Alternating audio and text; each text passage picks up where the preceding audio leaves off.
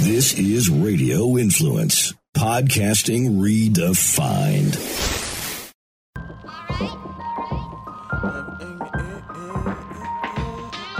Uh, flavor, flavor. Please tell your neighbors. Ian Beckles will flavor in your ear. Wake up, sports, music, and fashion. Best of podcasting. What's going on now and what's soon to happen? Be sure to stick around, no fast forward or skipping. Dropping jewels, you don't want to miss them. Make sure you listen. Ian Beckles with the flavor in your ear. The voice of the people's here. It's here. Hello, everybody. This is Ian Beckles, and welcome back to Flavor in Your Ear. Um, this it's uh, it's a funny world we live in, and at, at times it saddens me. I hope it saddens you guys as well. Uh, I was watching. It seemed like I waited ten years to watch an NFL football game, which I watched last night uh, on Thursday Night Football. The Chiefs played the Texans, and you know I knew there would be peaceful protests, and that's all they've been in the NFL, by the way. If you if you do not like Colin Kaepernick kneeling, there's one thing you can't say is that it's not peaceful. It's very peaceful. Uh, yesterday, every NFL team is going to find a different way to kind of get their message across about racial inequality. Yesterday, um, we had one team on the field. Kansas City was on the field. One guy knelt, and the Texans stayed in the locker room. Okay, that's it's that's a unified move. Then they all came out. Then they linked arms and they linked it right across the football field. All one, black, white, didn't matter what nationality. We all linked arms. We're all one. To from the stands. It's getting to a point now where people aren't happy with unity. So Colin Kaepernick can't kneel. That's you don't like that. Football players can't stand in arms. You don't like that either. So what you don't like is equality. And if you don't like equality, you're the problem. And there's a lot of it happening in our world. There's a lot of people that just don't want to hear it. And the problem is the people that don't believe in racial inequality, okay, um, it, it doesn't make you a racist, but it lumps you up with all the racists. I'm sorry. This is not something that is a debate. You don't you can't debate racial inequality. You can, but whoever you're debating against is going to be ignorant because it's statistical, okay? There's statistics that say it. Overwhelming, by the way. And I'm just going to say this to all y'all out there who would boo an NFL athlete for linking arms in the middle of a field. It's just like all you guys that hate Black Lives Matter. I'm going to say this, okay, as a black American, keep the shit to yourself because you're lumping yourself with racists. If you're not a racist, go all whatever. But what you're complaining about lumps you in with racists. So I want to give you this advice shut your effing mouth. Because if I don't know what anybody thought they were getting accomplished last night on national TV, booing white and black athletes for linking arms. What are you booing? I don't get it. I just don't get it. Like I do get it because of who's running our country. And I can already tell you what's going to happen moving forward this election. Okay, let me tell you this. This is how it's going to go. The election's going to happen. Trump's going to lose the election.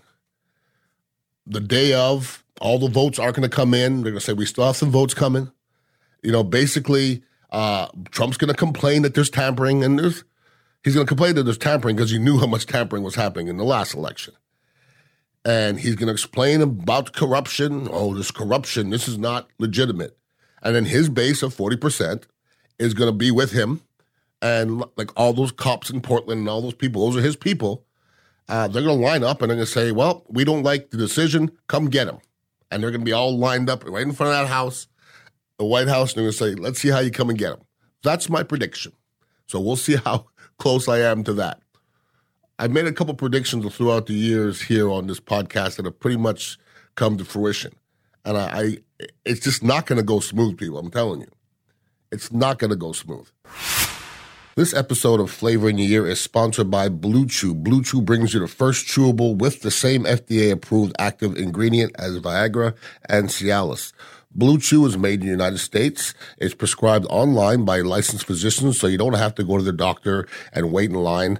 It's even cheaper than it is at a pharmacy, and they prepare it and ship it right to you in a discreet package, no awkwardness, and you don't need to leave the house, which is obviously very convenient. Uh, I've been talking about BlueChew for a couple years now.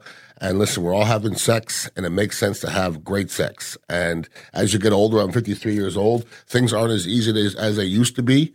Uh, BlueChew helps. You could just chew one up. Sometimes I get a little feisty and I'll chew up two. And trust me, it just improves the sex. You'll be happier and your significant other will be happier as well. Right now, they got a special deal for our listeners. Visit bluechew.com and get your first shipment free when you use a special promo code FLAVA. That's F L A V A. You just have to pay $5 for the shipping. Once again, it's bluechew.com, B L U E chew.com. Use a promo code FLAVA. BlueChew is better, cheaper, faster choice. And we thank them for sponsoring the podcast. Remember, when you sponsor, when you support our sponsors, you help this podcast and then you make this podcast possible. So use the promo code FLAVA, F L A V A, at bluechew.com. You know, for all you people that still dislike Colin Kaepernick for what he did, if you're a Trump fan and you dislike Colin Kaepernick for talking to a veteran and coming to the c- conclusion that kneeling is a respectful thing to do, and you like Donald Trump the way he talks about veterans, you're a freaking hypocrite. I've never heard anybody speak so terribly against veterans than Donald Trump. You're not a hero if you get caught. What's more un American than that? You're not a hero if you get caught.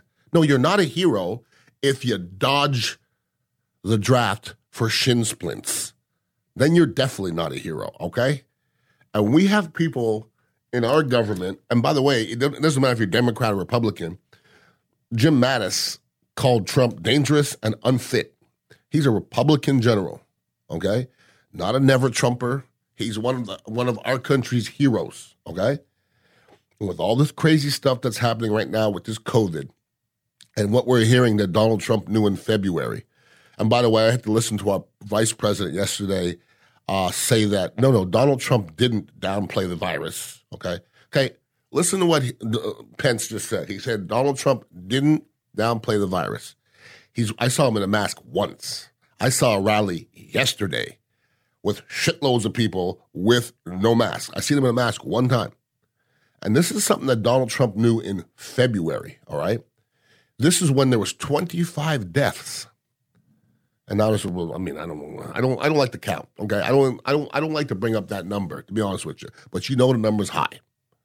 At 25 deaths, Donald Trump was told by all the experts this is a bad one, and it's going to turn out real bad, and how easy it is to spread. And he knew every bit of information. He knew that they told him. Okay, and for people to say, well, this is not his fault and we're blaming China, okay, let's blame China for the virus. Done. Then we get to February. Anything happens from February on is on us, and it's on the president. So in February, if he let us know what he knew, and by the way, this is not me saying he's lying, he's lying. It's on tape, it's on video. He admitted numerous times that he tried to downplay the virus. I didn't, he said it. Pence says no, he didn't. Trump said it numerous times. Yeah, I tried to downplay the virus. I don't want to panic people. Oh, oh, panic's bad, but death is good. Since when? He knew it was airborne. He knew we should be wearing masks. He knew that. Okay? He didn't want to alarm America. Since when does lying ever help any, anybody in any situation? And then his rebuttal was when he got caught in the lie, and he did. Well, if it, if Woodward uh, who is very credible, by the way, if he knew it in February, why didn't he come forward and help the country? Well, because he's not president. And nobody be listening to him. And if he did anyways, he would try to discredit him like he does everybody else. He's still not pushing masks. It's six months later, and he's still not pushing masks. People are dying because of his lack of leadership and he still doesn't give a rat's ass about anything but the economy. And he's still blaming China. And and 40% of our country still are still stroking his cat like he really is a legitimate person. He's not a legitimate person. He's not a legitimate human being. And I really, once again, go back to it saddens me that there's still people on that side. To me, there should not be another side. I'm, I'm being serious, but I, I don't know, I don't understand it anymore. And when anybody that I know personally starts talking about him in a positive way, I'll stop. We're good. Please, I'm good. I don't need to hear any more because I, I don't get it. I don't understand anymore. I, I, I absolutely have no idea what people are embracing anymore. What are you holding on to? I, I'm Uh, I'm flabbergasted to be honest with you, because when I sit here and I listen to him lie and lie and lie and lie and not give a shit about you and me, I don't know what people are holding on to. Elect him again, see what happens. Because when he cares about an election, he doesn't give two fucks. Wait till he doesn't care about an election and he has four more years of he could do everything freaking he wants. Wait till you see that. Elect him again and see what happens. I'm scared. I hope you're scared too. Anybody wants to hit me up, it's Ian Beckles at radioinfluence.com. Other uh, my other podcasts are out there as well, and obviously the Ron and Ian show Monday through Friday on 95.3 FM and 620 AM. I hope this gets better, but I don't think it's going to get better until that man's out. If I don't have to see his ugly ass face anymore, lying to me and lying to you and lying to America and killing people because that's what he's been doing. Have a wonderful weekend. Peace out. Uh, flavor, flavor.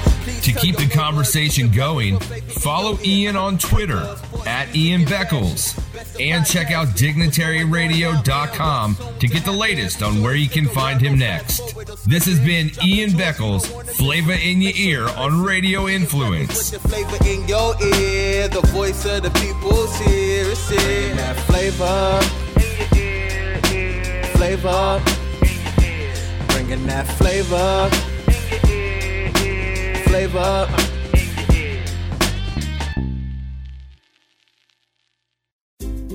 This is a Forking Around Town with Tracy Guida Quick Fix on Radio Influence.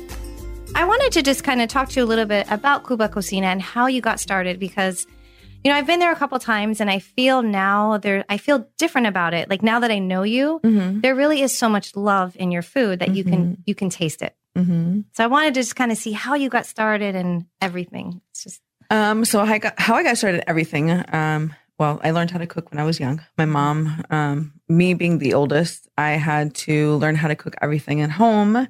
Um, so that came from that passion just started brewing since I was a little girl. Um, I was going to go to school to become a doctor, and last minute, I decided that I needed to do follow my heart and go with my passion and go against my mother's, you know, wishes, which you know, Latin people always want you to become a doctor, and they think, you know, or an or an attorney. Um, and I was like, no, I'm going to go become a chef, and and I did. I went to um, Johnson and Wales in Miami. I studied there. Um, after I graduated, I came back home. I worked at Roy's. Um, I got a I got a job there. I landed my first job. I'm like, yes, I'm excited. This place is like a James Beard Award winning chef, and you know, like everybody wants to work here, and it's a hot spot. And I was making nine bucks an hour when I got out of college, thinking that I was going to become a chef. right. So, um, but anyhow, in transition, I worked there for like uh, 10 years. And then I left to become the chef, executive chef at the spot called Samba Room um, here in Tampa that was located by Bayshore, um, right by Bern's. And I you know what's funny about Samba Room because then it turned into a Timpano. no, Or is it so, different? so this is so the owners, so Timpano, that whole brand, they owned Samba Room, but they they somehow were selling the concept. Forking Around Town with Tracy Guida can be found on Apple Podcasts, Stitcher, TuneIn Radio, Google Play, and RadioInfluence.com.